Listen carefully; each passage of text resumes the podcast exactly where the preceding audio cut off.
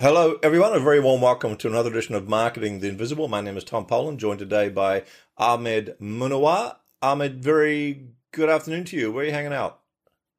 Toronto, Ontario. There's apparently a tornado outside, so but I'm safely indoors. Wow, tornado. Ooh, okay. All the best with that. Well, you're a bit of a whirlwind yourself. Ha ha. Ahmad is the creator of the 90 Day Pipeline. He's a coach to B2B consultants and coaches and Ahmad, we must have met maybe a year or even 18 months ago, and we just what click, click, click. We had so much in common in terms about thinking about marketing, pipelines, what you need to do to get people into them, out of them. But he's the expert specifically on how to fill your prospecting pipeline. That is the subject of our conversation today how to fill your prospecting pipeline. We're going to do that in just seven minutes. Our time starts now. Question number one, sir Who is your ideal client? So, Tom, I typically work with consultants and professional service providers who have really deep subject matter expertise. So you uh-huh. got to really know what you're doing. You got to be able to call yourself an expert with a little bit of pride. And you got to be selling some very high value services, very expensive services. But you're looking for a better way, better way to attract clients, a better way to charge higher fees, and a better way to grow the business. And does that better way look like not depositioning yourself by setting up trade show booths and doing cold calling and sending out 10,000 direct mail letters. I'm sure it does. All right, thank you. I've answered my own question. Question number two, six minutes, 20 seconds left. What's the problem you solve for them? There's a point at which the referral pipeline dries up and everybody who sold services knows this you hang so up your true. own shingle and so then initially true. you get some deals from referral people know you they like you they trust you yeah. and maybe you sustain yourself for months maybe even years doing that but there is a point at which the referral pipeline will dry up and you've got to go out and do some actual marketing to drive business. That's the perfect time for clients to engage me and we get them laser focused on a specific target market. We position them as the one and only solution in that market and then we get them creating marketing that gets people's attention and sparks conversations. And I'm sure while most, most of your new clients come to you once the referral flow has dried up, the best time to come to you is going to be before it slows up, flows up. Yeah. If okay. you have that kind of foresight, yeah. yes. So, question number three, five and a half minutes left. What are some of the typical symptoms that your your specialized B two B consultant or coach are going to be experiencing when things dry up, other yeah, than so leads stop flowing in? Well, that's a big one, right? Low lead volume. So referrals aren't coming in. Now I've got this cash flow crisis, this revenue crisis, got to bring in some business, but I don't mm. have any leads. I haven't been generating leads. I haven't been doing anything to bring in conversation. So who do I go out and talk to? I'm really good at what I do.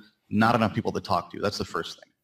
The second thing is poor differentiation. So maybe I am going out and talking to some people, working my network, so to speak, which is terrible and time consuming and laborious. And when mm-hmm. I do talk to people, they can't really tell how I'm unique and how I'm distinct. I know I'm unique and distinct. They don't know that. And we just, we're at an impasse right there right away. The third thing would be what I call input driven engagement. When I do get a deal, it's all based on my time. It's like I've got an hourly rate or a daily rate and I've got to go in, bill for time that doesn't scale very well. Pretty quickly, I'm at a cap.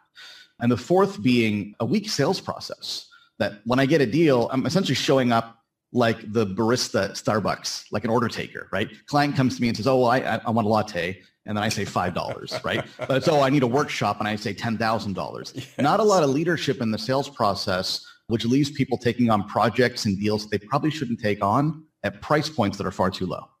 Well, you've mentioned a bunch of symptoms that are very clear and probably quite universal. Question number four was going to be what are some of the common mistakes that people make when trying to solve this problem before they find you?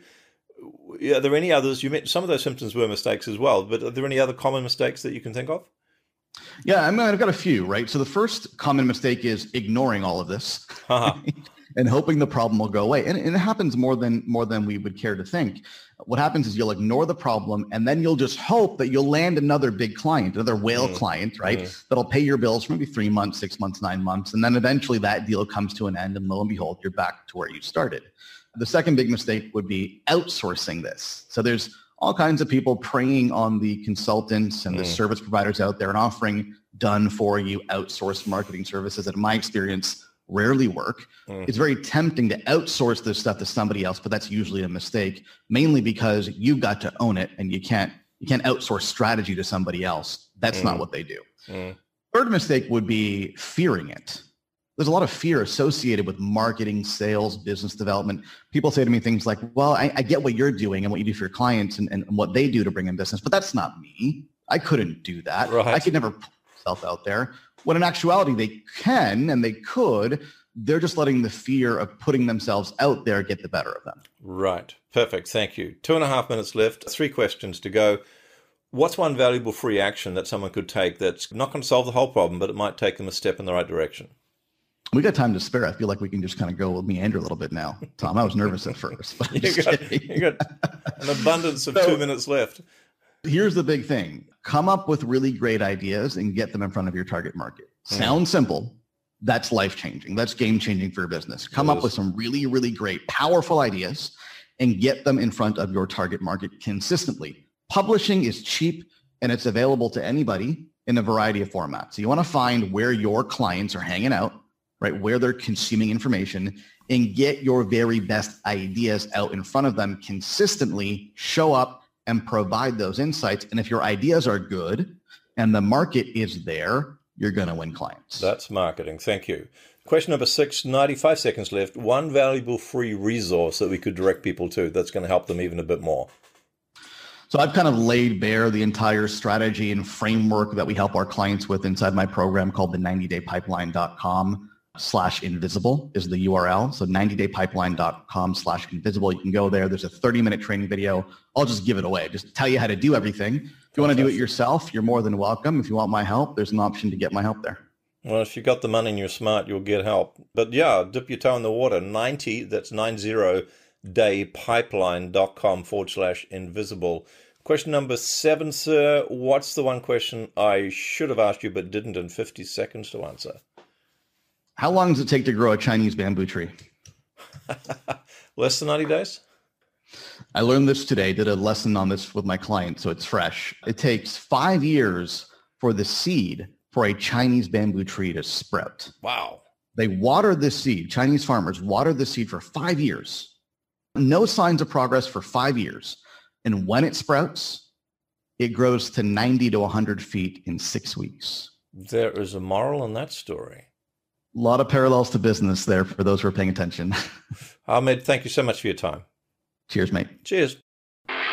Thanks for checking out our Marketing the Invisible podcast. If you like what we're doing here, please head over to iTunes to subscribe, rate us, and leave us a review. It's very much appreciated. And if you want to generate five fresh leads in just five hours, then check out www.5hourchallenge.com.